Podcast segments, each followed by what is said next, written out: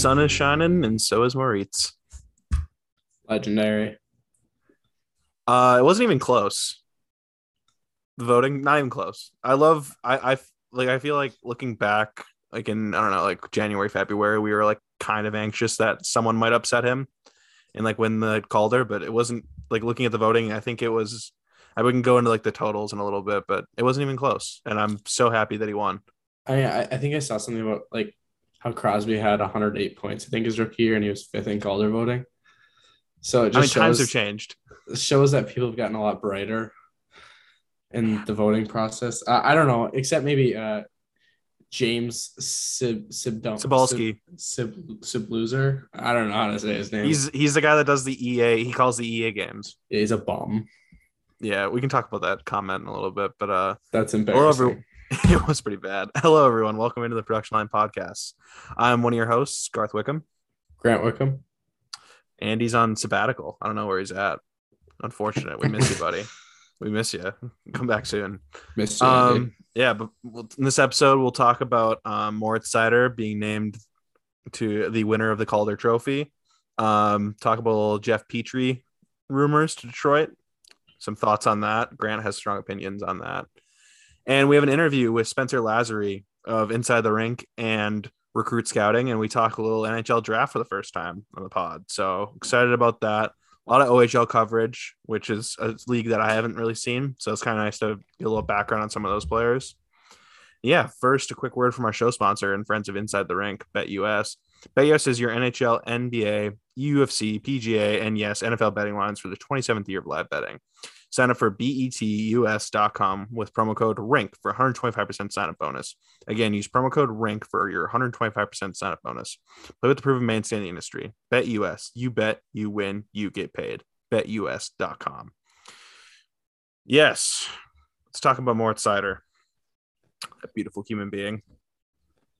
Uh, I don't know what there's to say. I guess I've just I'm t- I've talked about him so much and gave him so much credit.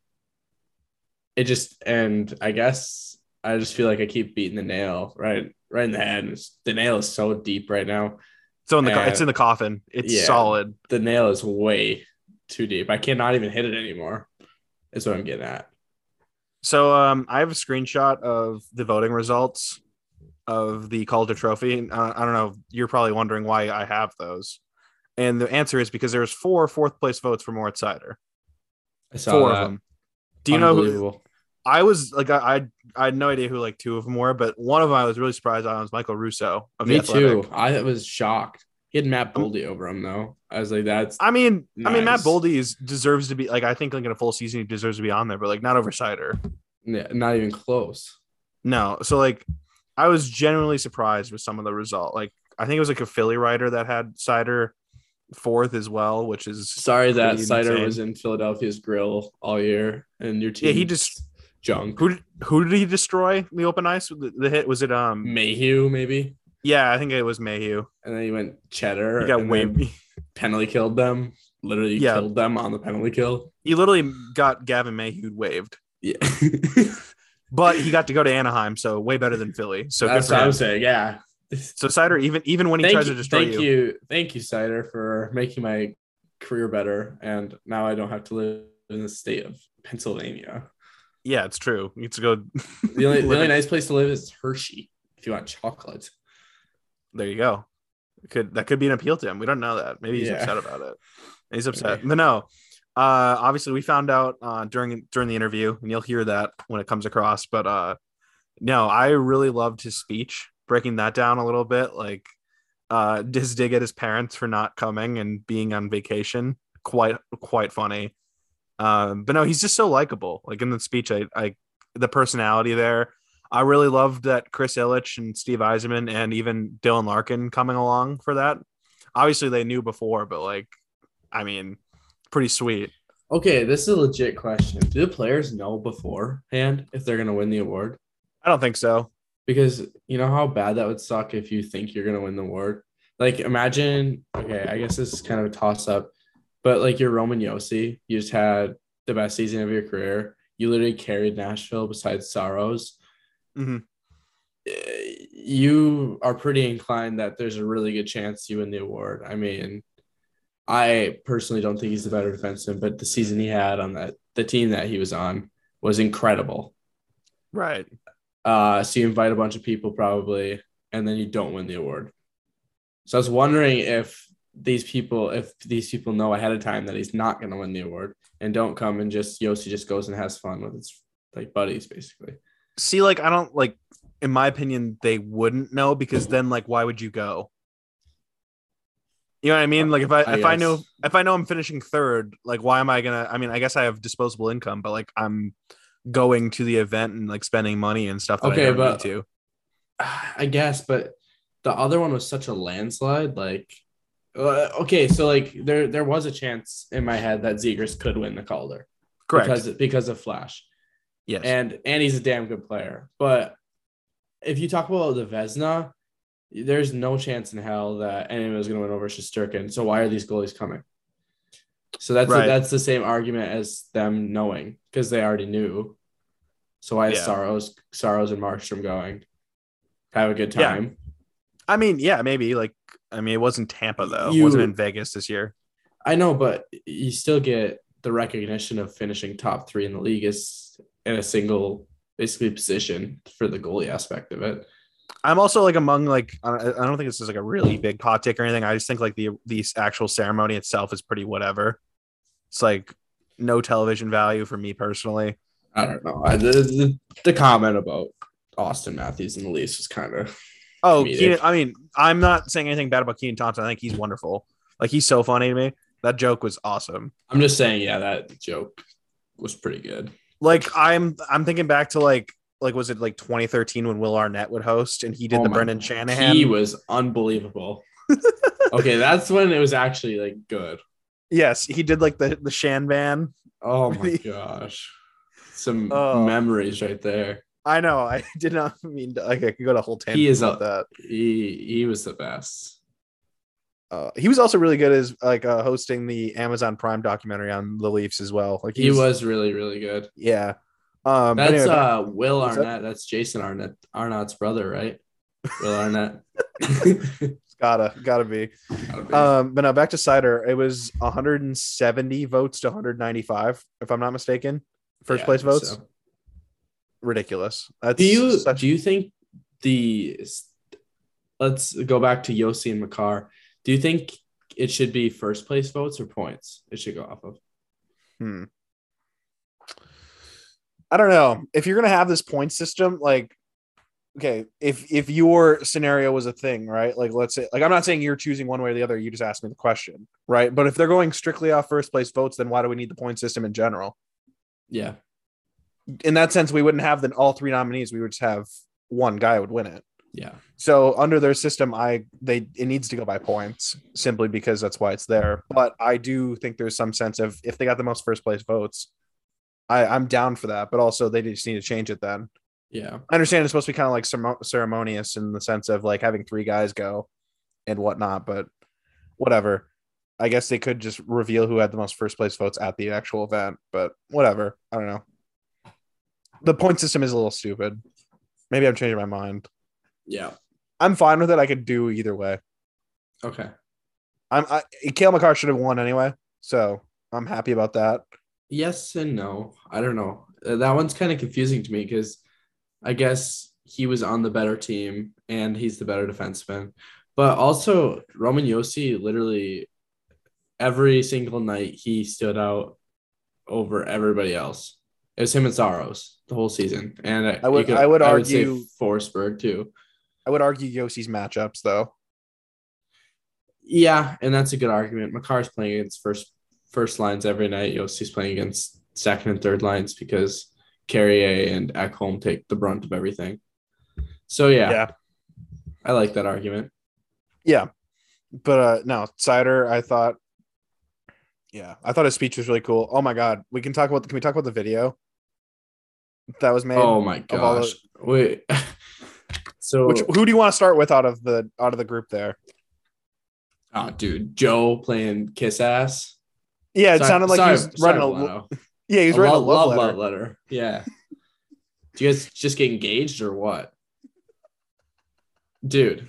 It was so long. It was half the video. It was Joe Veleno. And then I, I'm like half falling asleep watching the video. I'm like, Joe, you need to, you need to chill out. It was like Igor Shesterkin's speech last night. I'm like, I, I, I've, Well, that was like his had first time speaking like more than three sentences in English. So like, cut him some slack. Sorry, I- uh, I'm like, I've had enough. And then all of a sudden, Sergey comes on, and I'm like, oh my gosh. And then I started dying. Okay. You know, tired take is oh they just got next Red Wing to you know do a video. Cool. Wired take is Sergey Fedorov is already in Detroit signing the next contract, be the head coach. And he's playing He's in pumping- all moments, 20 minutes plus. He was yeah, like Donna Koshik was kind of like pretty reserved and like just kind of said his thing, but then Fedorov was fully animated, like yelling into the mic. He's like talking about 20, over 20 minutes a night. He's just pumping up his neck. He's future first pairing defenseman. Uh, It's fine. No, I'm pretty sure uh like to burst bubbles here. Like I'm pretty sure Fedorov I think was confirmed that he is staying in Russia. I'm pretty like um if I I think I did see that. Yeah. But either way, very cool video and I loved every second of that. Um yeah, uh, that made was awesome. made me really happy to see like Sam Gagner talking about Mo. I love that man. I said like the Momo him yeah, he got called Momo by a bunch of bunch of the guys on the team. I Like think it was going through. Oesterle and Gagner. I think Larkin did as well on his Instagram post. Oh, okay. but like, I saw like like going through Seider's like Instagram story, it was like all the players that he reposted and whatnot. It was basically like, everyone on the team, Yeah. Which is pretty. cool. It is pretty cool to see like how tight knit this team is. No, Seider, it was pretty cool. Uh the guy like the the um ballot that I agreed with the most in terms of Calder was uh John Buccigross's. What'd he do? Seider one, Raymond two, Zegras three, uh Lundell four, Swayman five. I disagree with that. Really? Yeah. Who'd you go? Seider one, Zegras two, Raymond three, and then I'd probably go Swayman four, and then I'd go Lundell five. Yeah. I, I like Zegras and Raymond. I can kind of flip around. I'd also like. I'd actually throw Jeannot in there, and Bunting technically did play pretty well, but I know I can't really add on rules that don't exist. But Yeah. he shouldn't have been qualified. I like how Nedeljkovic also got a fifth place vote. That's pretty funny. Singular. Um, yeah, yeah. Fugue Fugue sent it to me, and he's like, I love how like people were like the bunting thing, and he's like, let's look back a few years when 32 year old Victor Fost almost won the Calder. oh, Ryan Fugue. Oh, I actually have to talk. To, I talked to to you about after the podcast about an interesting uh, idea I have with Ryan Fugue, and we yeah something that the podcast could get excited for. So we'll see. nice. Yes. Um, yeah, I Lucas Raymond also finished fourth, which was kind of cool to see. Uh, both players made first team rookie, which was neat. Good recognition. Uh, other than that, like if we want to do like a quick awards wrap, there wasn't really any other surprises to me anyway. No, it was pretty basic. Know. Kind of what I expected. Yeah, I thought yeah Matthews winning the Lindsay and the Hart to be expected. Um, just jerking. He did finish third in Hart voting, which was kind of cool. I think I don't know how would your Hart ballot go. I was like pretty torn on like for who the best player was honestly this year. I'd go McDavid. Yeah, Yeah. It's not particularly close to me. Because honestly, like my opinion, like if we're going strictly like the the definition of the award most valuable to their their players team, it's got to be Shesterkin. You think? Yeah, I don't think the Ran- like again. I think we talk about this all the time. The Rangers aren't good Okay. without Shesterkin. I think they could sur- survive more than Edmonton could without McDavid. That's a good point. Yeah, Uh, I just think the Leafs could survive completely without Matthews. I, I not get this- completely, the- but like the- they'd be okay. They could make the playoffs without him. Yeah, They'd be a playoff team. Uh, his 60 goals though is incredible. Uh, that's so you, that's just like impossible to come by as a player that can score 60 goals. I just think Mitch Marner has a very big helping hand, and Matthews, that's my point exactly. who's not talked about a lot, and I, I want to see like McDavid's most played with line mates throughout the season because he plays with Draisaitl some, but if there was a chart of who he played with most of the season, it'd be really interesting because uh, he makes things work with anyone he plays with. Yeah. No, I kind of like. Yeah, it's just always the the argument is like, oh, McDavid and Draisaitl or whatever. I'm like Matthews and Marner. They That's literally play like- together, each, play with each other every game. Yeah, like it's quite silly, like how that. Where Edmonton can't afford to play Draisaitl and McDavid together because No. then their other lines get killed. No, exactly, exactly. Um. Yeah, uh, I think that's kind of does it for our awards talk. Shall we uh cut into the interview right here? Sure. Yeah, so here's our interview with um, Inside the Rink and Recruit Scouting's very own Spencer L- Lazary. All right, today we have a very special guest on, and one of the first times we haven't had, uh, actually, this is the first time we haven't had Carson Gates or Ryan Fugue as our guest. So it's gonna be like more of an actual interview. We have on Spencer Lazary, who writes for the Toronto Maple Leafs for Inside the Rink, but also what we're really gonna be talking about, finally a draft episode and he works for Recruit Scouting as an OHL contributor. Um, welcome to the show, Spencer. No, thanks for having me. Um, so just kind of want to before we start, um, tell us about your process. Um, what goes into your OHL focus? How much le- like all draft eligible players focused? Like what goes into your day to day? Um, excuse me. I so we we kind of start at the beginning uh, of the season where we kind of talk about um, prospects, but it doesn't really get kind of int- interesting until December-ish, January, or yeah, January when you know, players have kind of had what two, three months to to kind of show what they have, um, and then from then we have as a team we pay for Instat, uh, which is I don't know if you guys have heard of Instat. Some people might, some people haven't. Have you guys? I've heard of it. Yeah. Yeah, it's like- not. basically like every clip known to to the world of of prospects. So I could type in Shane Wright and it will be like clip for clip like an actual scout. So like when you're a scout, not not me, but when you're a scout, a paid scout, they'll send you game footage and there's no in between game footage. So it's just like Shane Wright shifts, like say 15 shifts that he had in the game, and you just watch the shifts. So it's kind of cool. You get like their breakdowns and everything. So we use that. We go through and uh, and kind of talk about uh, different prospects that we like and everything. And then throughout the season, we do our mid rankings and then uh, we do our own reports. Uh, this year, I did, uh, I think, an Owen Beck one, and I'm working on a Hunter Haight from Barrie. Ooh, And then nice. from then, we do one big meeting uh, with the final rankings where everyone's kind of there. And based on OHL, I, I'm just strictly like OHL. I mean, I guess I could watch other players, but I typically only watch uh, OHL players eligible for the draft. Nice. Yeah, we'll definitely get back. I Owen Beck is actually a guy that I have written down as a guy I want to get back to later for one of my later questions. But uh yeah, um, how do you feel about this draft class like compared to years past? Like there's always I feel like it's always the grass is greener towards the next year. Like I felt like last year everyone was pretty low on the the draft year. Everyone's just, just wait until 2022. You know, Yeah, we got Shane Wright, we got Brad Lambert, we got everyone coming up. And then now this year everyone's like, well, 2023 is going to be superb. I, I, I think 2023 will be better than this one, to be honest. But uh, I think, what year was it? I think it was the McDavid draft. Uh, I think that was one of the deepest ones I've seen. Uh, this Yeah. one's, it's okay. It's not as deep as people said at the beginning. Um, like the fourth, fifth, sixth round, I, I don't see many uh, many uh, bigger name players coming up. There, there's some like Max Namestnikov, um, Max Barbashev, like they've all got brothers. So, you know, you kind of Vlad, hope that's our that guy. Oh yeah, you kind of hope that uh, they'll have success, but I, I don't see this draft being um, as good as what they said at the very beginning.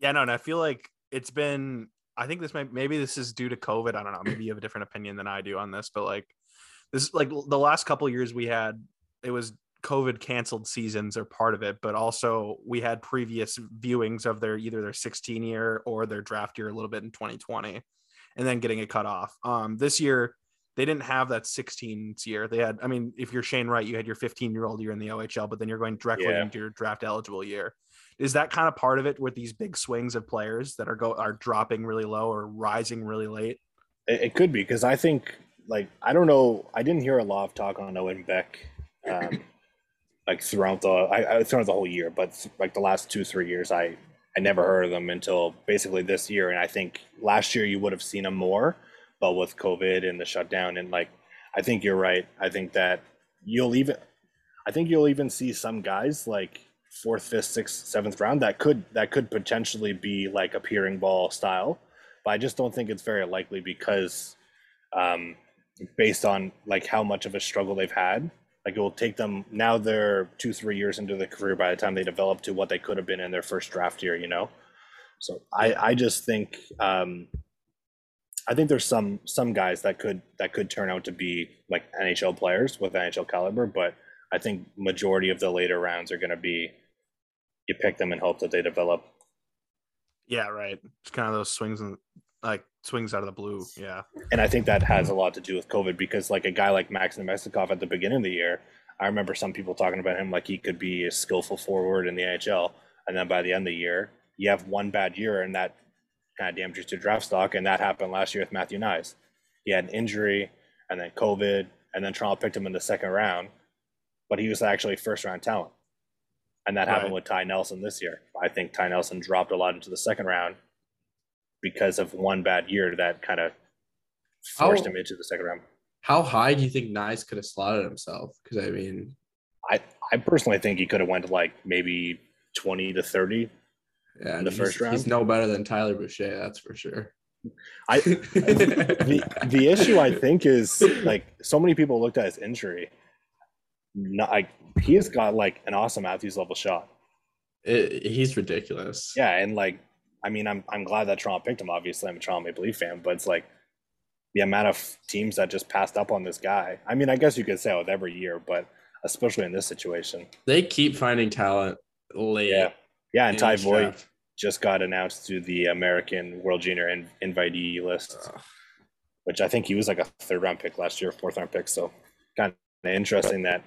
But I mean, Detroit, like they have, it doesn't matter if they're sixth or seventh round guys. Like or Detroit's had a, a background history of develop, developing guys, and, and CBY was there through majority of the Zetterberg and Datsyuk development. So I just feel true. like he's the type of guy that he's going to tell you you're going to develop, and you're just going to listen to him and do it. You know, like he's intimidating.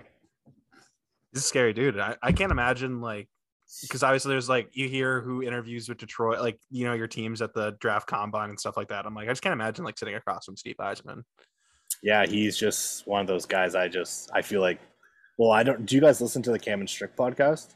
Occasionally, yeah, They had um, uh, what's the name? Uh, Oscar Oskar Sundqvist, yeah, yeah. and and he said like it's, it's like he's like the most intimidating person, but nicest guy, but he's just the most intimidating person to be around. I love Oskar Sundqvist. I can talk about Oskar Sundqvist for quite a bit. It's, a it's, random- it's funny.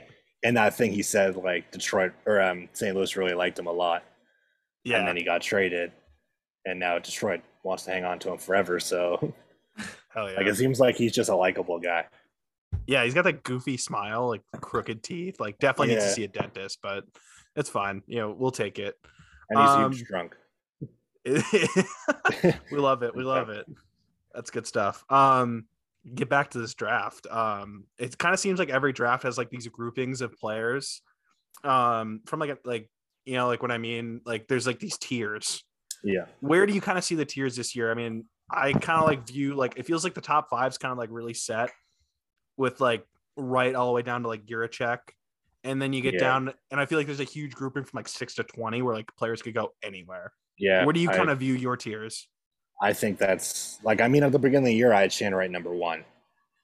But now it's like, as you said, one to five is kind of like you could pick any of the five guys at the top, like in the top tier, and, and they would have good good careers. But yeah, I think like that six to maybe I'd say it's like six to nine, six to ten is kind of separated, and then from then on, like I could see like Owen Pickering, for example, he's slotted some people's at fifteen, and he's Yeah. also slotted some people at twenty eight like you just like that whole grouping of like maybe I don't know ten to thirty is just kind of. I think the first round is going to be pretty deep. Which It- I think I think it's gonna be super fun, is what it's gonna be, because it's gonna Yeah. be all chaos. and like that goes back to the the thing that you're mentioning with the COVID shortened season stuff. Is like how many of these guys in the top like that? If you take Owen Beck at 25 or 26, like he he could show that he could have been a I don't know, like a ninth or tenth pick by the end of his career, right? Like just because that one season kind of says it all right now. Besides when you're looking at your junior, but how are you supposed to take a guy at 15 years old and kind of say like, yeah, he could be like, you know, what I mean, like I guess you can in a sense, but like at 15 years old, how is he supposed to play against men in the NHL? You kind of that's kind of hard to. That's why there's those second tier leagues, right? The OHL, the USHL. So it's kind of hard for I think, in my personal opinion, to kind of look at a guy and be like, okay, I've seen a little bit of his stuff at 15 years old, and then we're looking at a guy now what 17 years old, and there's like a big gap in his his time. Yeah. I just think like you, the 10 to 30 range or 15 to 30 range will be very interesting. Definitely. I kind of feel like that, like similar to even at a younger age when, like, in the US anyway, where kids are committed in college and stuff, they're you're starting to commit. You see kids committing at what, like age like 13, and then Yeah. you're supposed to project them out to 18 and see if they're Division One ready. And oftentimes they're not. Like growing up in Michigan, like you see like all of the AAA programs, a lot of kids are committing really early, and a lot of them don't end up going. It's just kind of like you're just it's it's such a guessing game. It's like it, I think it's like fifteen percent. Like if you're a scout and there's a quote unquote Hall of Fame for scouts, I think it's like fifteen percent accuracy. Which Wow. you think like people are seeing, I don't know, probably five thousand players. If you're a scout from thirty to however old, 60, 70, like I think it's like fifteen percent or something is like a good scout.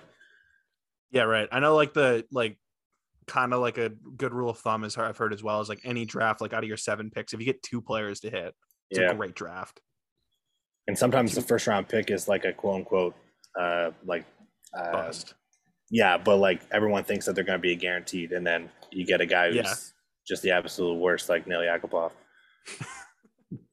legend, legend. um, so kind of like bouncing back to like something you said a little bit ago with Shane Wright. How confident are you that he is like the first overall pick? Uh, I think he's going to get picked number one. I think it's just kind of hype for the draft, but I don't know. I think, as we mentioned, like the top five are going to have good careers. I think there's a couple guys that are going to have better careers than Shane Wright and Logan Yeah. Cooley and, and Slafkovsky.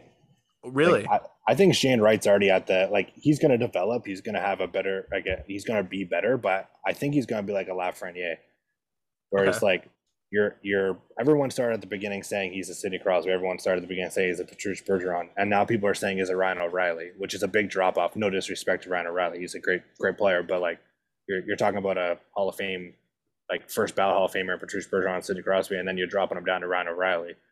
Like that. I, I, and then uh, Slafkovsky's like 6'4", 220 pounds, plays physical, has a great shot. You know, like I just think that he can fit the mold of a team like New Jersey, like Detroit, where Shane Wright's like he's going to be put in the situation if he gets selected by Montreal to be the guy.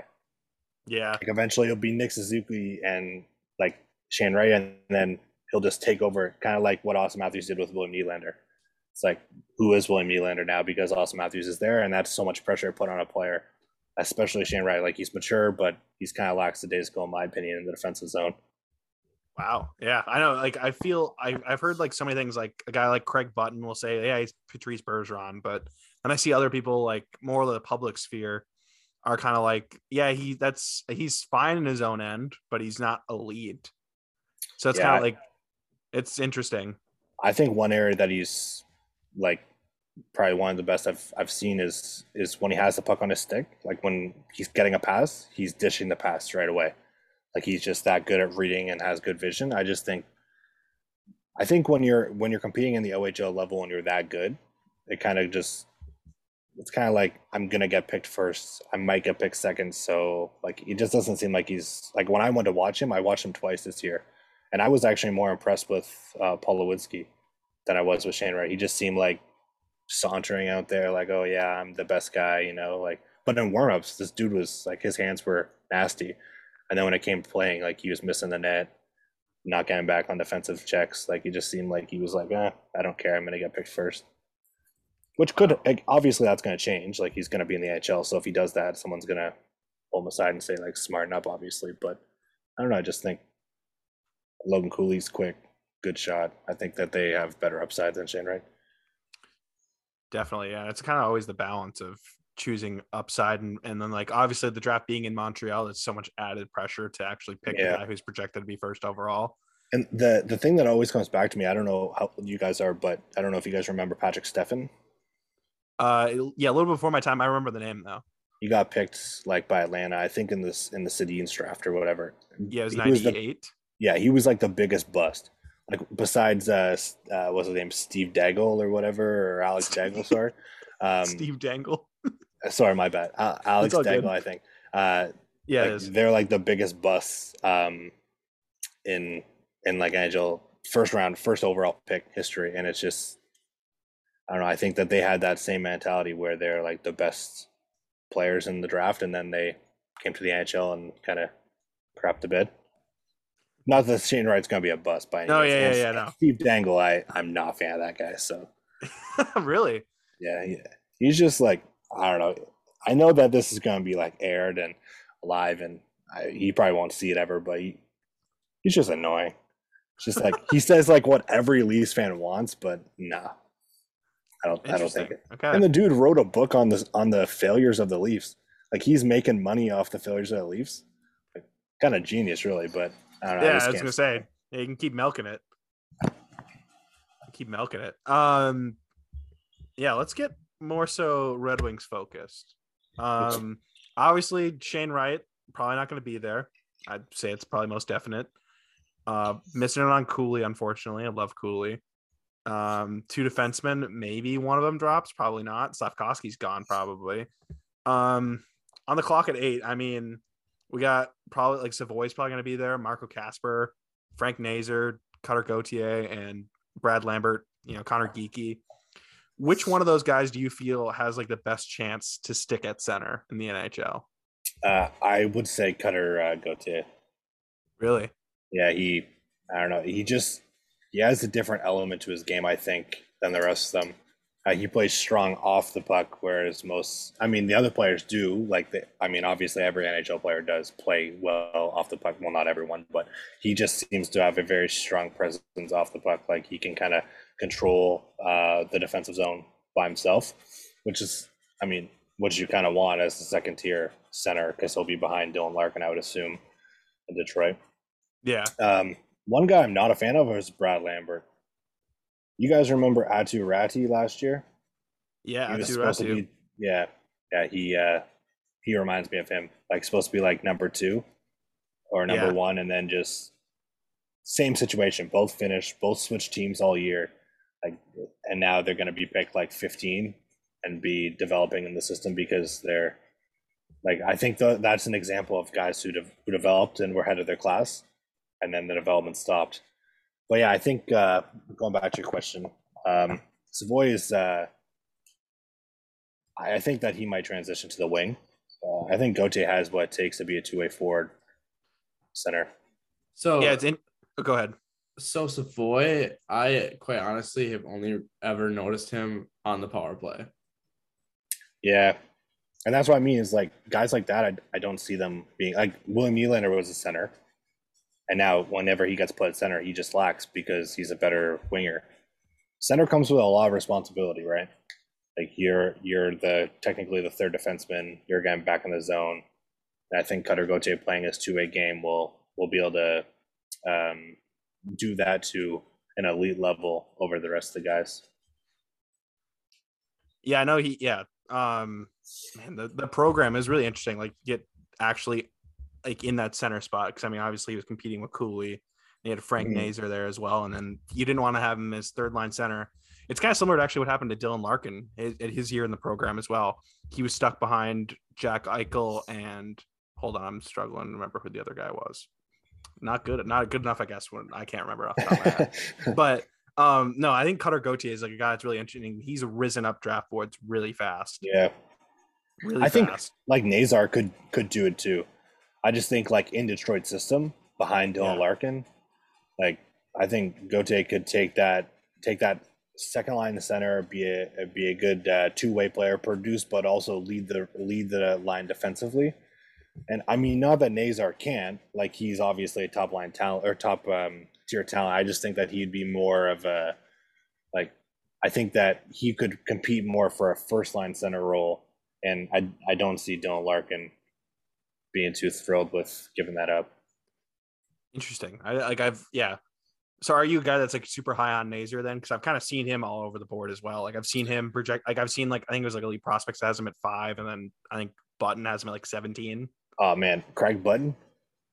I know, Those- I know. I'm just I know he's those not like rankings were just so bad. but I'm just I'm just like throwing it out there. Yeah, no, I I think I'm higher on Gauthier than any of those players on the list. Yeah, To be honest, I think that Gauthier would be probably gone by six or seven. I don't even think Detroit has the chance to pick him. But I mean, if he does fall, it would be kind of a no brainer to pick him. yeah. I mean, six three lethal shot. It's I mean, and it, I for me who lives close to Boston College, it'd be kind of nice to watch him next year for sure Yeah, if he does fall. yeah. There's a couple guys I think could be NHL ready. You think I there's think- a couple guys? Oh, really? Yeah, I mean, I think like maybe not uh full ment um uh, m- mentally like but I think like physically in their game I think like obviously see. Shane Wright I think uh Logan Cooley will be like a Matty Beniers and he'll come at the end of his year next year or before the playoffs but I think uh Slafkovsky could make the jump Yeah. to the NHL next year. I think that he would be good on New Jersey personally, but if by chance there's a chance there's any way that Detroit could find a way to to trade up to two or three, I think that like I heard New Jersey wants to get rid of their pick, and I've also think heard that I- Bertuzzi's kind of a guy that they could swap. So I mean, I would do it. I think on a line in, in a future with Slafkovsky and Larkin and whomever else is there, like I think you'd be dumb It'd be a really, to. be a really interesting fit. Because I think right now, like I feel like the biggest need right now in Detroit is is a center, whether that be a top line guy or because I mean Larkin, I think is a top line center at this point, but he's Yeah. not like the exclamation point top line center. You know what I mean? He's like, yeah, he's top line center, but it's not like the set in stone. And I Yeah. feel like Cooley's got that upside. So if it was a situation like that where it was a trade up, which I mean, Yzerman he traded up last year to get Cossa. I'm not putting it out of the question. I just don't see it happening. But again, Yeah, I, I guess you you, could know. do that. Really, I guess you could because New Jersey has two, right? Uh, yeah, New Jersey's got second Yeah, overall. so yeah, then yeah, if you're getting second, then you might as well just choose Cooley if you need a center. yeah. That'd be kind Right. of brilliant to do. No, and yeah. like, I don't know what your guys' take on it because I talk about Tyler Bertuzzi a lot. So let me ask you this: Is he gone or? um, I, I think it totally depends, and I'll let Grant finish. Like, I'll let him get his point after. Totally depends on what direction Steve Yzerman wants to do because the right now the Eastern Conference is like this really interesting position where there's gonna be a ton of teams switching in and out with like Boston now being out of it. I mean, Washington missing Backstrom, and this is gonna be a changing of the guard. So it depends how aggressive Yzerman wants to get because I don't think we're bad enough to be picking bottom five. You know what I mean? Like our top five, I should say. We're not gonna be bottom five in the NHL, but we're not gonna be good enough to be pushing for a playoff spot. So it's that kind of like which way do you want to commit to? And selling off Tyler Bertuzzi would be committing towards the the bottom. And like I want him to go, I want Yzerman to go all in one way or the other. Not like all in, like keeping first round picks and such, but like making moves one way or the Yeah, other. it's it's interesting that you well, Grant, you say your point because I think that I have a different perspective as a non-Detroit fan than you guys have on based on Detroit. So, Grant, you you tell me what you think. For me, I don't believe they trade him simply for the fact that he's a heart and soul guy, and you're bringing in a new coach because you just fired yours after the last seven years of finally realization of that you believe that you're going to take a next step. In my eyes, is that that's why you fire a coach. If you think you're going to be bad next year again, why fire a coach? Um. Also, Bertuzzi I just don't really see it considering his back issues too. I think there's a possibility that teams still will be scared off with that and the vaccination thing. So Yeah. I think that it's gonna be hard to get full value still, even though it's been one year since the back. I still think teams will be a little bit leery. That's just a lingering issue. I, I would love to have Bertuzzi on the Leafs. I know that it won't work because the vaccine. Well, I mean, like the vaccine stats is kind of wearing out in Canada, so it could. But Which is another thing. If that wears out, then that opens up a whole another realm because I think there's a couple teams in Canada that he would be so fitting on. yeah, And that I can see him on pay a good Edmonton and. Calgary too. But Yes. I I see Detroit as like LA. Like I see Okay. Detroit as like one or two pieces away. Like go on and find your Viktor Arvidsson. Like one of the guys that I saw that one YouTube wrote in an article was Vincent Trocheck. Yeah. Like I feel like that those are the type of caliber guys that Detroit should be kind of loading up on, and then I, I think that they could replace Boston. The Yeah, other big point that I had that I totally slipped my mind when I started talking was how Tyler Bertuzzi is also one of Dylan Larkin's best friends, and how Anthony Mantha, Andreas Athanasiou have both been traded away, and they also were in that significant friend group that was so close. And how many friends are they going to trade away of Dylan Larkin's before Dylan Larkin hits his last straw and wants out? Yeah, that's. Uh, I I also think that they should have fired their coach last year, and then Stevie Y could have used his connection to Gerard Gallant and brought him in. Yeah, that's true. It kind of seems like we're trending right now towards uh Derek Lalonde in Tampa. Like I feel like he's kind of like the guy because like I don't know, I feel like Yzerman would have made a move by now, but he's it seems like he's waiting out for Tampa to interview someone there. I think And that makes cleared. sense. Yeah, definitely. And he's he's a good he's a good coach for sure. Um yeah, no, Bertuzzi, that's such an interesting one. Again, I I like to view us as like an LA piece as well. Like I mean, Viktor Arvidsson was like a second and a third. Mhm. That was a trade, and like that's that for Detroit, they have two seconds this year, so that's an easy one. You trade for like you could trade for potential top six forward, and like Viktor Yeah. Arvidsson, if there's a guy on the market like that. Um, yeah, just adding like smart ways like that make young players with like upside. Like I view like a Nick Hague is like a possible like Yeah. Detroit ad.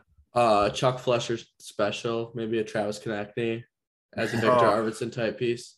I know, I know, as. Toronto, I know, as Toronto fans, you guys love Travis Konecny, Oh and I feel like any GM, any GM that's not on the phone with Chuck Fletcher a- at least once a day should be fired. That's like my firm belief because that guy's a moron. I uh, I think that Toronto needs guys like Tyler Bertuzzi, like more Yeah, I mean, soul. Yeah, Konecny's like that though. I feel like. Well, yeah, yeah, he, I, I guess he is, but I still think like Tyler Bertuzzi just seems like I don't know, just like an animal. Having him, I don't think there's many. I don't think there's many guys in the league that seem as wild as him. having to or being able to watch him every night is literally a treat. Like- it actually is. On the Cam and Strick podcast, Sundqvist said like he's like the biggest hillbilly. Like he he makes homemade workout equipment and works out. Like when he goes to parties, he'll bring like dumbbells and stuff made out of like homemade stuff. Like that's the type of thing that I think Toronto needs because, like, I guess I technically could would be quote unquote pretty boy. Like I'm not a country guy at all, but Toronto Yeah. has too many guys that wear like Versace and whatever those fanny pack things are. Like I think we Oh, need yeah. some guy that just go in there with like a cut off plaid T-shirt and be like grab him by the scruff of the collar and be like smarten up. And I think Tyler Bertuzzi adds that. All right. Yeah. I think yeah, ah, man, that's funny. I need to go back and listen to that episode, I guess, because Yeah, Oskar man, and- Sundqvist have is. And he's a huge drunk too. Him and Sundqvist had a drinking competition. well. They, oh, really? Oh yeah, my gosh. I, I I think they tied. I think Sundqvist said that they tied, but I don't believe that. I think Tyler Bertuzzi is just a beast in everything that he does. Well, like one of the most like viral pictures of Tyler Bertuzzi on the internet is just like him wearing a cutoff tank that says "just the tip." While he's playing oh, beer yeah, I've pong. seen that. Yeah, it's, obviously it's funny because like he scores a lot of his goals around the front of the net, but uh, I mean also like what he's hinting at as well. Yeah. Very funny. Um, I suppose we can get off trade hypotheticals. Maybe we'll have to have you on as like the off season goes forward, and we can just talk about crazy hypotheticals because that's always fun. Um, trying to figure out. Yeah, so we kind of talked about like polarizing players. Um, you kind of touched on Brad Lambert, not really liking him. What Conor Geekie? Where are you on on him? Uh, to be honest, I haven't watched him a lot. Really? No, yeah, he's just one of those guys that just slip through the cracks. Same as uh, there's another guy on your list. I, I think Savoie. I've watched a little bit, but like, yeah, Geekie's just one of those guys that just. I mean, from Yeah. what I understand, is he's he's a decent player and has some upside, but I think that uh, like the guys who have the most polarizing upside, I would think Cooley and uh, Slafkovsky. Yeah. And then I, I think a, a sleeper pick would be Owen Beck. I think that guy's gonna be like like when I wrote my article, I said that his potential could be a Phillip Danault style. Oh, so he's a center. Yeah, yeah, he's he's a natural center, yeah, but I mean he's a small guy, so. But then I said like his his floor might be David Kampf because he's kind of that, that two way mentality. He's he's smart on both sides of the puck. Right. and I can see him going up against other guys.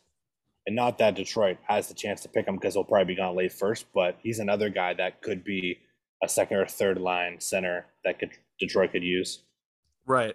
Yeah, I was gonna. I guess we can kind of move into like the late second rounders. Like, um, you mentioned Owen Beck, uh, a guy you kind of mentioned. I'm I'm interested about because I think I saw a video of him breaking a puck in an OHL game. That was Ty Nelson. Yeah. he hit the post and That's the guy. I was bust. gonna. You want no Grant? You can take it. Yeah, you. No, that's that's basically it. I think he's really intriguing. Just want to know Yeah. a little bit about him. He's one of those guys that just kind of fell off, had a bad year, and, and kind of uh, like at the beginning, at the beginning of the season, I think he was like twentieth, fifteenth, like from what the like where I had him, and now he's like, I'd say probably within the first eight in the second round, which I mean is good, especially for Detroit because they have two kind of relatively early to middle of the pack seconds. yes. But I think that one guy, I'm gonna butcher his name real bad because I'm I'm so bad names. He's he's German. His name's like Lane Brichel or something. Lee, no, Leon B- Bichsel. Yeah. uh, He's my Swiss. apologies. Oh, is he? My apologies to his name because I'm just so bad names. But he's a big dude. He's like Yeah. six six, 220 pounds or something. That's and a lot of people don't like him. I've se- see. I've like I listened to like the Athletic Hockey Show for like the prospect. Um, he's projected to be like some people got him at like 13. Yeah. Yeah, I, I would Um, put him it in would the be a first f- round. It would be a fun pairing with Moritz Seider, who just uh just Yeah. won the Calder Trophy as of recording. Oh, did he? Oh Yeah, man, he did, did. anyone anyone see what Matthews won? Uh, no, I. Uh, well, did he? I don't know. I need to rub got- it into some people's faces at inside the rink. I haven't seen anything quite yet. Um, Ted, on that. Ted Lindsay. Yeah, you want. Ted Lindsay. Nice. Yeah, neither need to rub it in a couple of people's face at inside the rink that he's going to win Hart in Durkin. Well, that's really. I didn't realize. So Dylan Larkin was actually in Tampa to watch Seider win the Calder. Oh yeah. Kind of neat. Eis- Yzerman like flew like he wanted. Uh, he Yzerman told Larkin to go down there. Not So too guess I- shabby. Yeah, I mean you gotta listen to you gotta listen to Yzerman. Yeah, I I like Dylan Larkin to be honest. I think like Dylan Larkin's exactly what I thought people would say about Jack Eichel. Really? Like, yeah, I think Dylan Larkin's like a classy guy. Like he reminds me of like that Steve, uh, not Steve, uh, Steven Stamkos style, like a Oh, pro yeah. pro. okay, but, like, a lot talking of like I, I think you're talking people- stylistically like on ice, not like person. Oh I was like, no. oh, but like when when uh, Jack Eichel was drafted, it was kind of like that he was going to be a pros pro, but kind of strikes me as a he's he's a perfect fit for Vegas. Do whatever it takes to win yeah, absolutely. and still Um, have nothing. still have nothing. Hell yeah. But yeah, I would Hell ta- yeah. I would take Dylan Larkin if I had an expansion draft for Yeah. third second third third team. I would choose Dylan Larkin if he was available. Yeah. He's just he's just a guy that I think that he's a good captain, especially for the amount of young guys that Detroit has. Oh, Lucas Raymond, that was the other guy I was thinking about when I said I forget who the third guy would be. Dylan Larkin, yeah, yeah, yeah. I, I figured we kind of like figured you meant that, but like I didn't want no need to like cut cut you off or whatever. But I, I figured you meant that.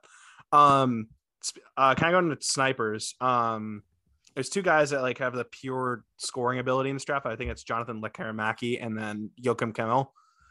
Um, I've looked at. I'm looking at your personal list from. Hold on a second. I gotta. I just literally just cleared it. I'm pretty sure you had him third or fourth. No, excuse me.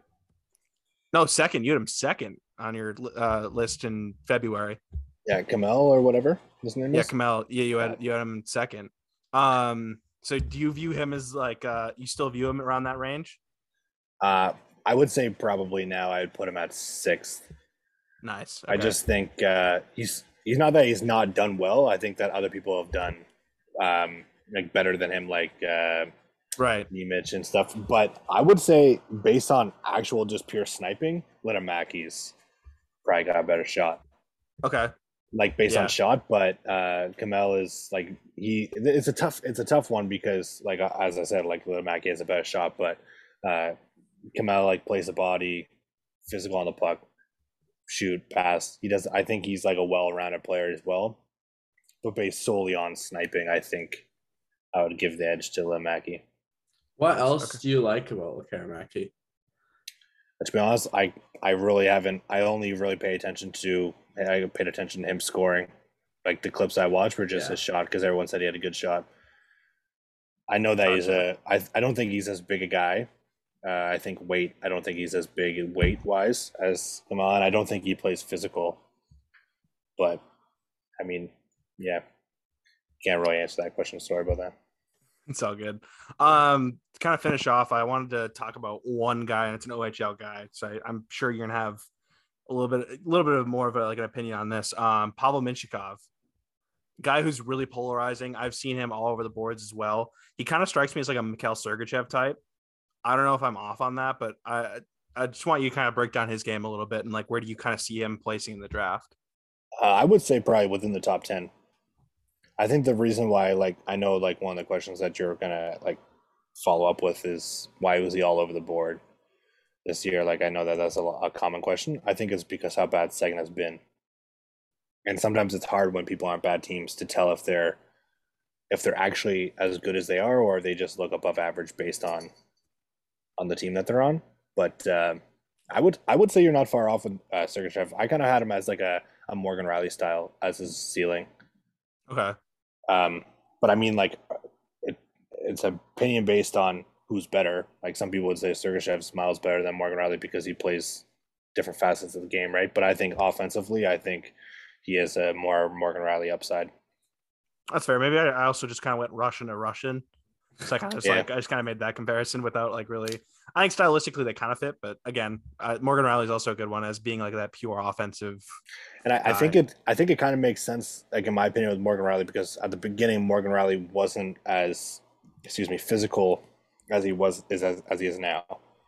And Sergachev strikes me as a guy who has always been kind of will lay a guy on. I, I think Morgan Rielly's now developed that more in his game. Like he fights a little bit more, he's a little more feisty. And I think as uh Michkov or whatever his name is, I apologize, I'm really bad with names, uh, goes on, he will develop that edge, and then Sergachev would make more sense. But right now, I think his offensive ability is his strongest suit. Gotcha. Um, Do you have a let's say like a favorite fourth or fifth rounder that you think is gonna fall deep in the Oh. draft?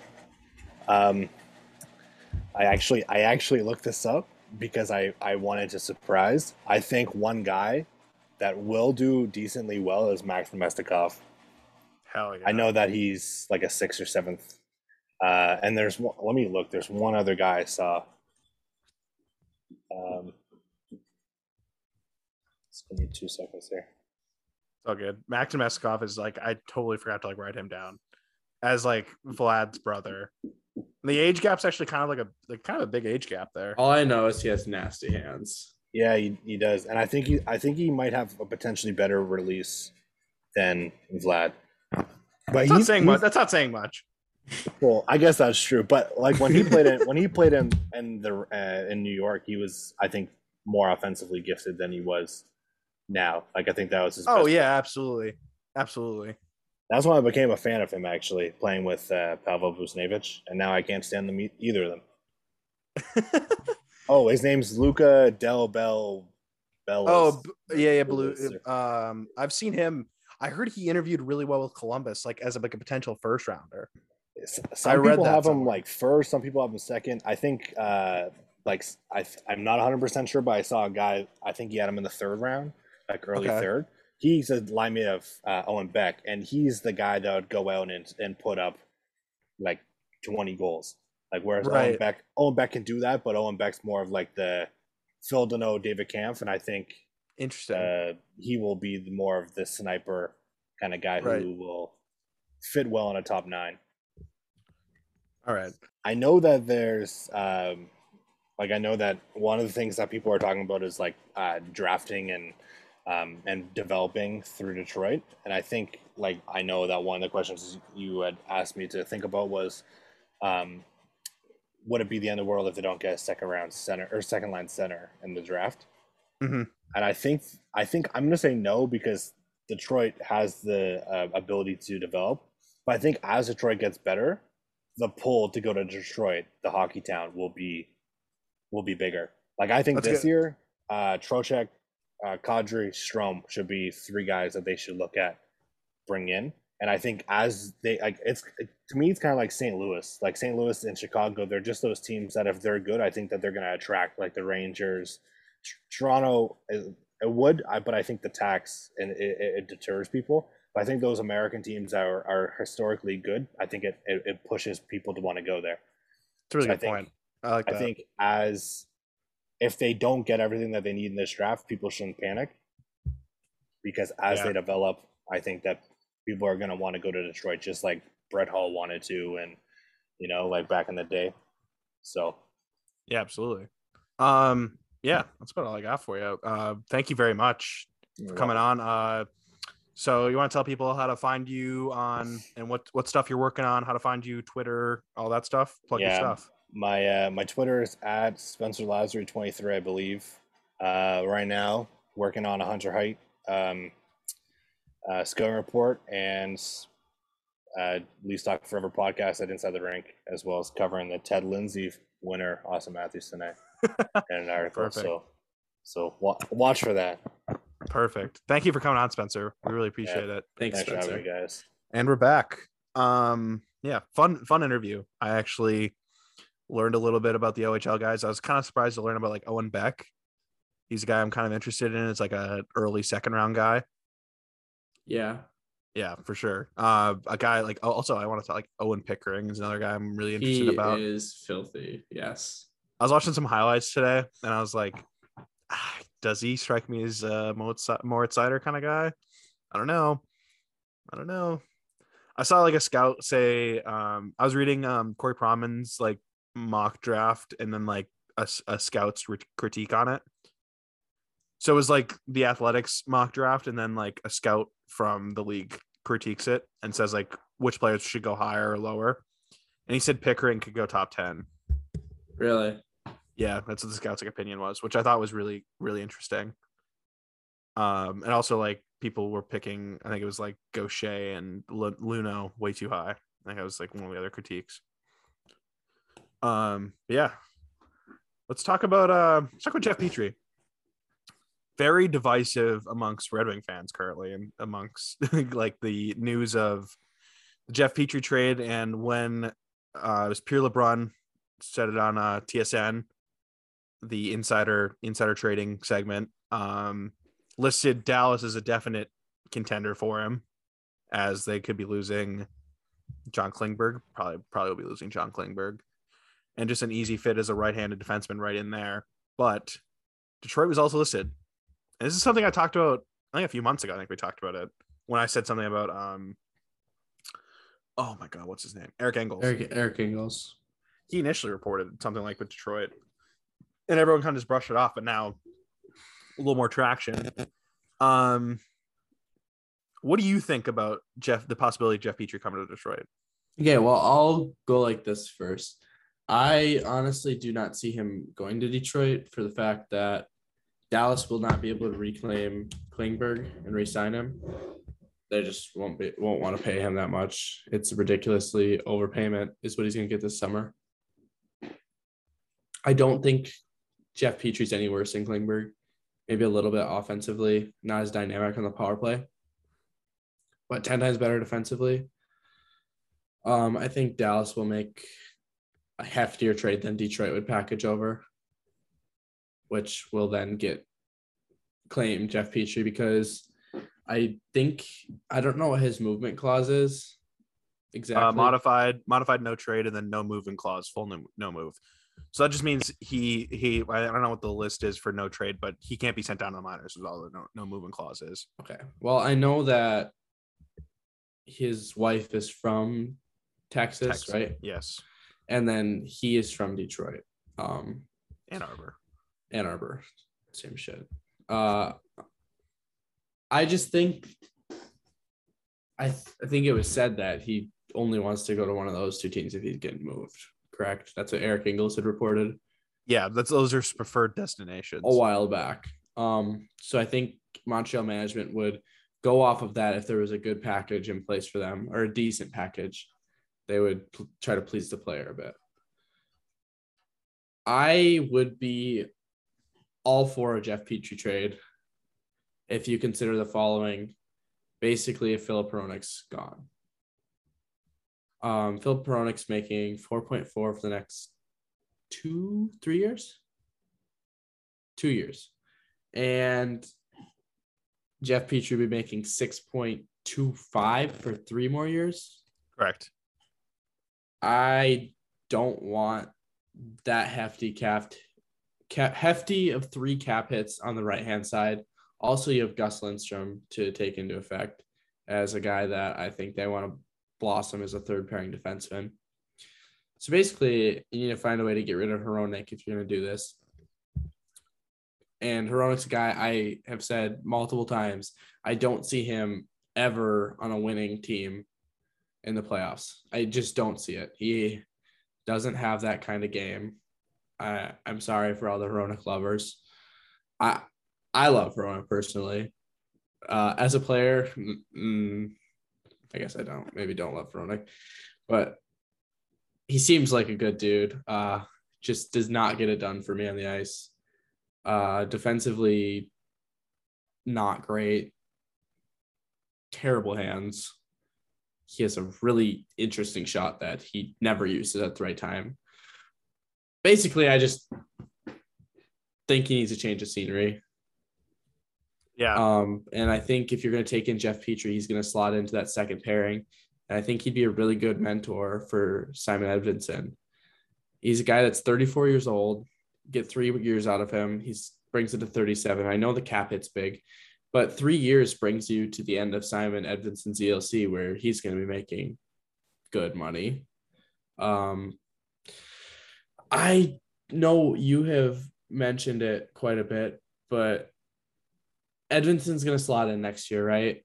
And he needs somebody to play with. So you either have to sign someone, or really you can't sign someone because you have three right-handed defensemen on that that are already under contract for next year.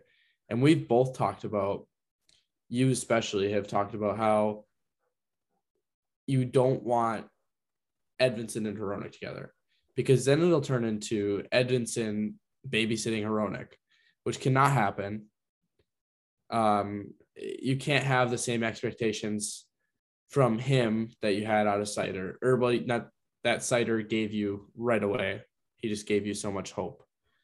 So that needs to be taken into effect too. And I think Yzerman will take that into effect.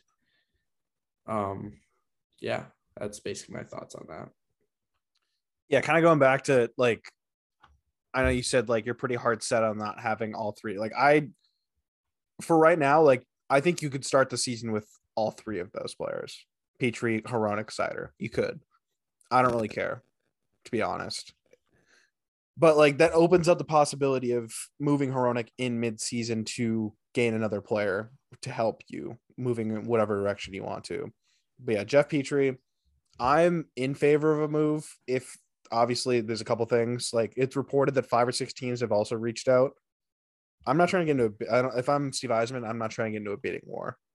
And I think Steve Yzerman's not going to get into a bidding war. Exactly. I think a team like Philadelphia might get into a bidding war. That's what I, I'm out of it if I'm in a if that happens. I think the point you just brought up where you're not opposed to having them start with all three of those guys. I just think it completely eliminates the fact for Hronek or the the any idea of Hronek is for power play to me. And he has decreased significantly on the power play himself. So why do you need him at all after you pick up a guy like Jeff Petry to play second power play? Right. What what do you? I feel like we go into this every episode. What what is Hronek's value? Like, where do you value him as a player? So it's so like hard because I mean, obviously, you look strictly production. Half a point per game defenseman. That's not to be taking for, taken for granted. That's great production for defenseman, but you look at all of his defensive impacts, not great. I kind of look at like Tyson Barrie. Like, what's Tyson Barrie's value? yeah, I I mean that'd only... be like my closest comparison. Like Tyson Barrie's not very good in the defensive zone, but he's really good in the offensive zone. And I Tyson Barrie, I would much prefer over Hronek offensively. Yeah, right. Like I think Hronek needs to learn, but he's is, but also Hronek's younger. The only exactly the only difference is younger. There's gonna be more value there. Because mm-hmm. Tyson so, Barrie's literally gonna be a cap dump this summer. So it kind of depends on the team you're trading him to. Like I, I think like a team like Seattle, like Hronek in Seattle, team that's desperate for I'll some take offense. Vince. I'll take Vince Dunn for Filip Hronek. I think Vince Dunn also is kind of like an offensive guy that they kind of need. I But know. either way, I don't like. I'm, I'm just trying to like hypothetical teams that could be looking for offensive defensemen. Philly's another team that comes to mind doing some crazy shit this summer. But uh, back on a Petry, like I don't know, the age doesn't scare me in the sense of like there's been players in the like the past couple like I don't think aging curves are such as like I feel like 2017 was like the year of like the aging curves, where like a bunch of terrible contracts got shown badly. I think when you look at like the elite players, like I think Jeff, you can't tell me Jeff Petry's not like, if not just a very good player, he's close to elite. Literally was like he was had a Norris caliber season My 2020, The- 2020 2021. this is my biggest gripe about this whole situation. People don't act. They forget that he literally would have made Team USA last year if Yeah. there would have been an Olympics. And I guess if he didn't have as horrible of a start, it was a little bit up in the air. But his season that he had when they went to the Stanley Cup Finals was amazing, Yeah, unbelievable. He literally, oh my, I can't, I can't fathom that and everybody just forgets that already. It is, it amazes me. Yeah, and like and so everyone points to like the beginning of this year is like, oh, here comes his aging curve. Like this is mm-hmm. where we see the fall off of Jeff Petry. As soon as Martin St. Louis took over, 30 games played, 21 points. It's insane. It's such a turnaround. That is, so like it, he's obviously something there like finishing that well in a season it should be something that like i'm i'm willing to scrap like the beginning of that season completely in the s- in the sense of petry right um no he's a good player and when you're at this point in the rebuild build you need quality veterans still like i know everyone's super excited about getting all the young guys in you can't just have a bunch of guys under the age of 25 playing defense for an nhl team it's a really bad recipe That's a good way- unless they're just filthy. unless they're just filthy, sure. But like, uh, like besides like like Edmonton, I'm give him the roster spot. But like other than that, like I'm not trying to force Albert Johansson on this team way too early. Nope. Could he make it? Sure. I'm not trying to make it easy for him though. You know what I mean? And even looking aside from the two rookies that could be coming in, we have Seider who's who's 21, Hronek who's 24 and needs a babysitter. Gus Lindstrom's 23 and also needs a babysitter for the most most likely because he was a scratch at certain points of the season. Thank God we got Jordan Oesterle who's 29 and plays either fourth line forward or 22 minutes a night. It's just like we don't have and Jake Walman's an RFA who's 26 and has played 70 games in his career, something like that, roughly. That I have a good amount of confidence in after. Yeah, watching- no, no, no. I'm not saying I'm but I'm I'm not throwing him a top pairing role. Oh no, I'm probably not throwing him a top four role either. He's our sixth or seventh defenseman. Him and Gus Lindstrom are battling it out every night for the last spot, in my opinion. give me, give me Jeff Petry babysitting Albert Johansson every night. Mhm. That would be quite a fun pair. So you know what I mean? Like you kind of need that guy. And I understand like there's guys cheaper in the free agent market. And totally like if the if it gets up to any point where it's like a, a, a significant asset that's being asked, you back out immediately. Like I'm not trading like I had hesitated a second round pick. That's like probably my limit. And any like significant prospects. I'll do I'll do Hronek and Hronek for Petry and the second. I don't I'd do that. You could So probably get more out you could get more out of Hronek probably, but Yeah, that's I think it needs to be separate deals personally. But I for Montreal it does kind of make sense for younger defensemen. But a young offensive defenseman that could literally be their first power play guy right away. yeah, true. True. Um Uh, Actually, Chris Weidman is sorry. I mean, yeah, Chris Weidman. he loves Ubers. What do you mean? That joke just you, the joke went right over your head. Did- Auto, you know the reason, whole reason why he got kicked off the Ottawa Senators. oh, that, that okay. Never mind. I got it. So Wasn't it yeah, a taxi or was it an Uber? it was an Uber because Ubers are allowed to record in the state of Arizona. They're allowed to record you. Uh, I think That's that's, what it that's was. so rock star. yeah. Speaking of Arizona. Um, right. So yeah, Petry. Again, if the price is right, I'm I'm all for it. And like looking at the free agent class this summer, this summer for defense, there's not a lot of like problem solvers. There's like a couple guys, and I, I'll, I'll have an article probably out tomorrow, along with this podcast. I'll kind of touch on a couple of those guys, but like a Brett Kulak, an Ian Cole. Those guys will be good fits and like are serviceable and better than what we had, but they're not like top four defensemen, likely. Maybe Brett Kulak, but Ian Cole's not like pushing the needle. He's helping, but he's not pushing the needle. I like Ian Cole a lot, but he's not. It, you know what I mean? Jeff Petry's really helping you. I understand that kind of puts like a label on like a window of like trying to succeed within that three years of Petry. But again, worst comes to worst, I don't think his value is be completely tanked by like the last year of his contract, where you could like eat half of it and move it. Yeah. And also the cap's projected to go up like pretty like a million for the next couple of years, and then it's going to hit a big jump. And like, I think the last year of his contract, I think if not like the year after, it's supposed to take a really big like rumor reported to like ten million. So I don't think it's as like as bad of a burden as it is to take on that hit. And no, this is not going to be a cap dump. This is not Marc Staal. To anyone who thinks that's the case with Jeff Petry, he's a very good player. Anyone thinking he's watched up doesn't watch the Montreal Canadiens, I guess, or Jeff Petry in general. It's kind of my two cents on that. And I'm not, yeah, I'm full. Like I just think Dallas and Philly are like the two teams I feel like are most likely to land Petry, personally yeah. Um, you got anything else on Jeff Petry? Like any other thoughts? No, I'm. I think we hit it pretty good. Um, quickly, like as we were talking about um, Simon Edvinsson, it kind of reminded me the uh, Team Sweden's uh, World Junior roster was announced. Uh, at least the pre- preliminary roster, which will take to camp in Edmonton. But like looking at it, it's a 23 man roster, so it's kind of close to finalized now. Yeah.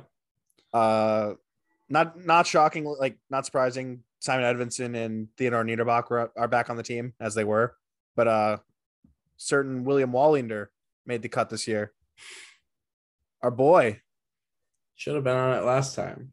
Should have been on it last time. It was like his rise started to happen as soon as like well season kicked up. I think it's a part of the whole issue of when Raymond wasn't submitted for the Olympic roster. Nobody expected him to take off like that and be that NHL ready uh, Wallinder kind of just he was playing eight minutes a night in the SHL, barely playing. So they went with their their normal guys, I guess, the guys that they had first in their head, and then Wallinder started playing 20 minutes a night. Crazy what happens when you have a coach that you know trusts you. It's Crazy. awesome. It is. I'm super excited to see Wallinder in the tournament. Oh my gosh. I oh I hope he plays big minutes too. I think he could have a coming out party this tournament. It'd be really interesting from a forward perspective on that team because Holtz is not there this year.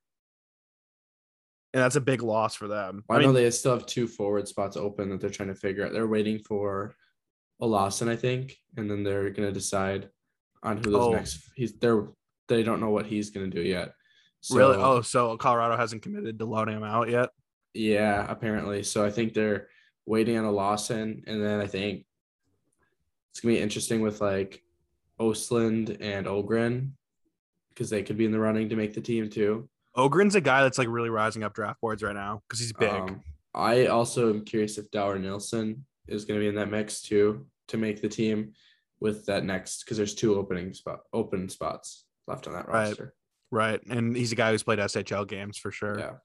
Um, do you read anything to like um yeah, it's kind of pose a question. I'm not giving it a stance on it at all. Do you read anything to Edvinsson being allowed to go to the tournament?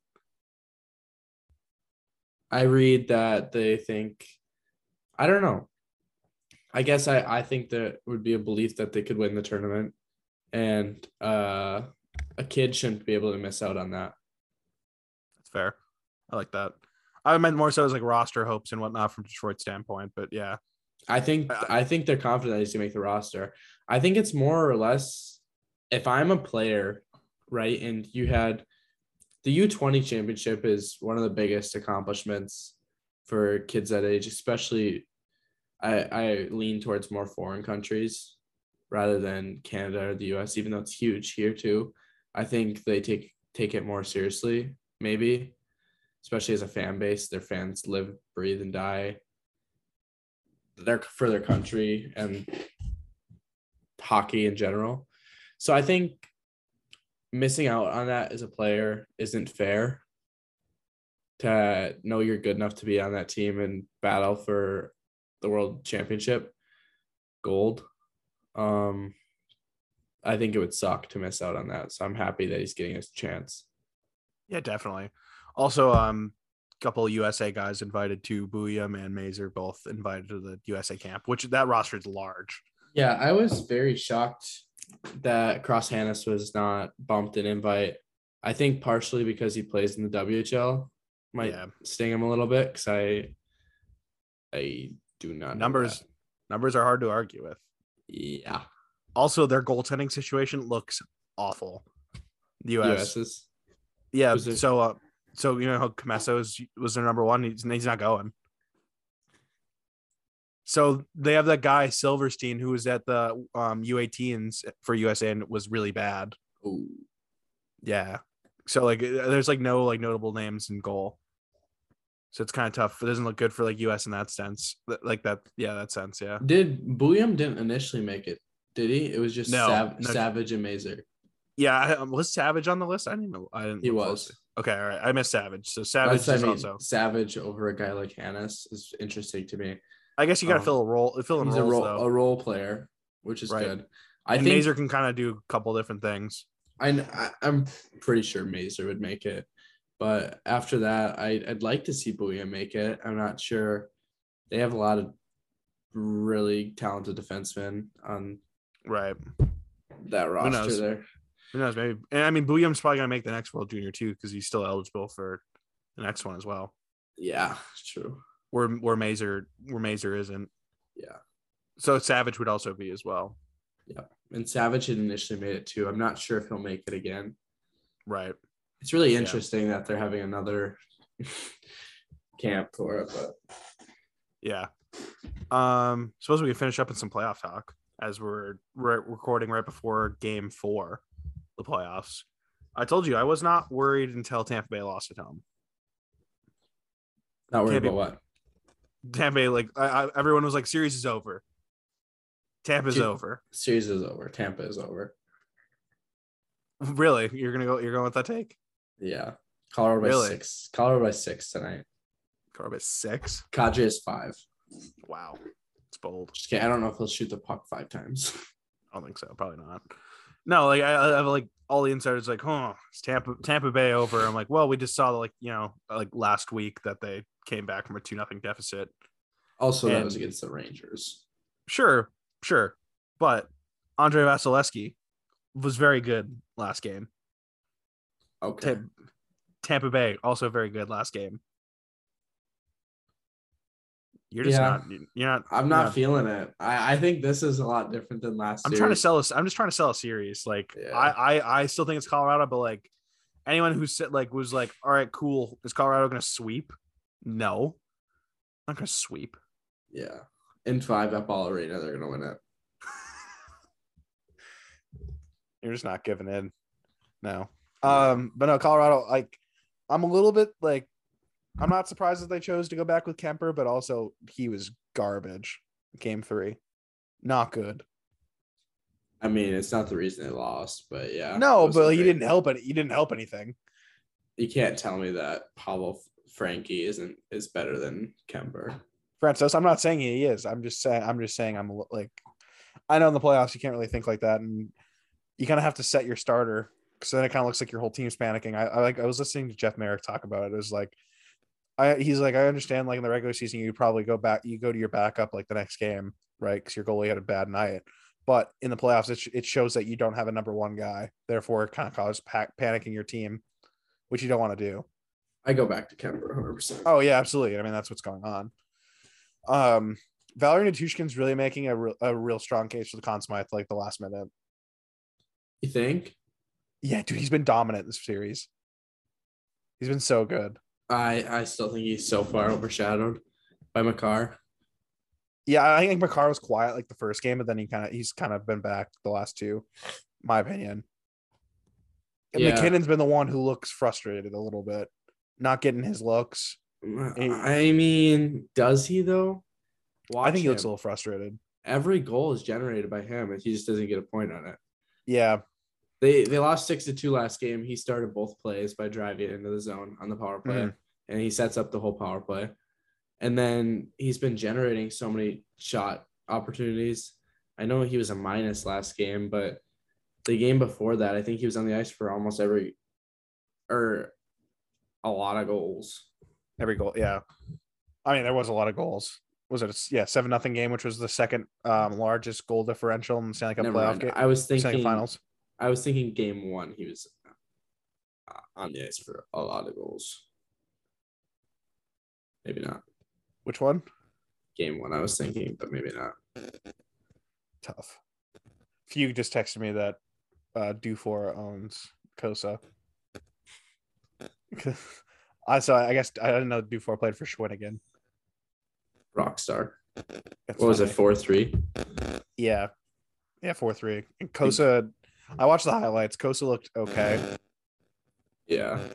He there was one goal where his defenseman like pinned his leg against the goal and they like wrapped it around. There was like a rebound in front and he couldn't make the save. There's a one from like a lengthy shot from the blue line that like he was screened and caught at the last second. He dropped too too too slowly, so it went in. And then other than that, like it was kind of like two goals you probably could have had. Um, Luke Prokop had a good game for um the Oil Kings as well, which is kind of that's cool to see. Uh, but yeah, no, like the yeah, the Stanley Cup final right now. I'm excited for Game Four. I think this is gonna be the best game of the series, for sure. Um, who would be like so? Um, who'd be your pick for the Conn Smythe? Both teams. Rick Nash and Cam Makar. Rick Nash. Riley Nash's brother, Rick. Oh, I see. I see. That was a joke. Yeah, I know you're. I know you're joking. Uh, but Kucherov and Makar. Okay. Yeah, Kucherov's like only a couple points away from going three straight playoffs with 30 plus points. He's a freak. It's so unfortunate that like you look at his regular season stats and it's like with injury and stuff, it's like oh like on the pay on the surface doesn't look that impressive. We look at his playoff stats and it's stupid. He's a freak. Like he's kind of just forgotten about as literally one of the best wingers in the NHL. Yeah. He's so good. Um, I've, I've also loved Steven Stamkos this series, and like he's kind of a sneaky guy for me. Like he's been very good. Yeah, he just hasn't put in the production that Kucherov has. No, no, no. And- I, I know. And you cross factor that Kucherov just had back to back 30 point postseasons Yeah, didn't win a single Conn Smythe. I just think Stamkos has scored some big goals. Like when he's Yes. like you look at you look at the Rangers series. Who Two- assisted on that though? A disgusting saucer pass. Yeah, no, I know. that starts I- with I'm just, I'm just saying. I'm just saying. Clutch, clutch factor is definitely like part of it. Speaking of clutch as well, Ondrej Palat. That line's been Gosh. somewhat that that line's been fun. Ondrej Palat Andre is Palat like is just fun. he's just made a lot of money this uh, this offseason, and he's probably priced himself out of Detroit and Tampa. Unfortunate. He's gonna get paid somewhere. Philly. Philly, like I like Philly's just gonna get everyone. They're gonna try to get everyone. Um, they're gonna trade the whole have- team and pick up Forsberg. Yeah, Ivan Provorov is gone. Yeah, he's gone. James Van Riemsdyk, if they can move him. Crazy. Yeah, they've they're it's definitely a fun off season for that team. I'm so excited to see Van what they Reeves do. like back to Toronto for John Tavares. yes. Listen, listen.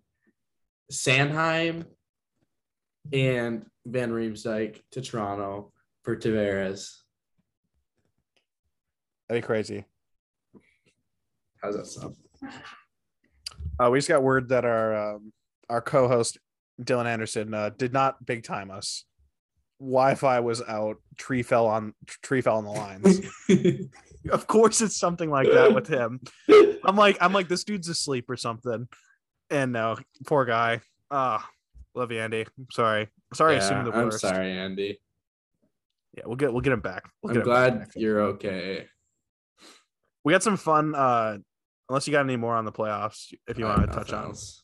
yeah uh I kind of want to just get get into the game i'm, I'm excited to watch but we have a couple fun off-season episodes planned and i'm talk about it i want to talk about a couple of them with you after but uh yeah everyone be on the lookout for that i think it's gonna be a busy couple weeks for the red wings once the season ends uh certain coaching news still needs to come out which uh probably will happen as soon as the final is over if you know what i mean uh yeah So thank you for listening. Uh, check us out. Uh, you can look us up at Inside the Rink, the podcast network.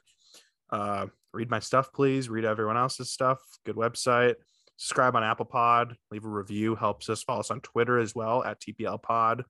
You can follow our accounts too. They're in the bio of the pod account. Yeah. Thank you for listening.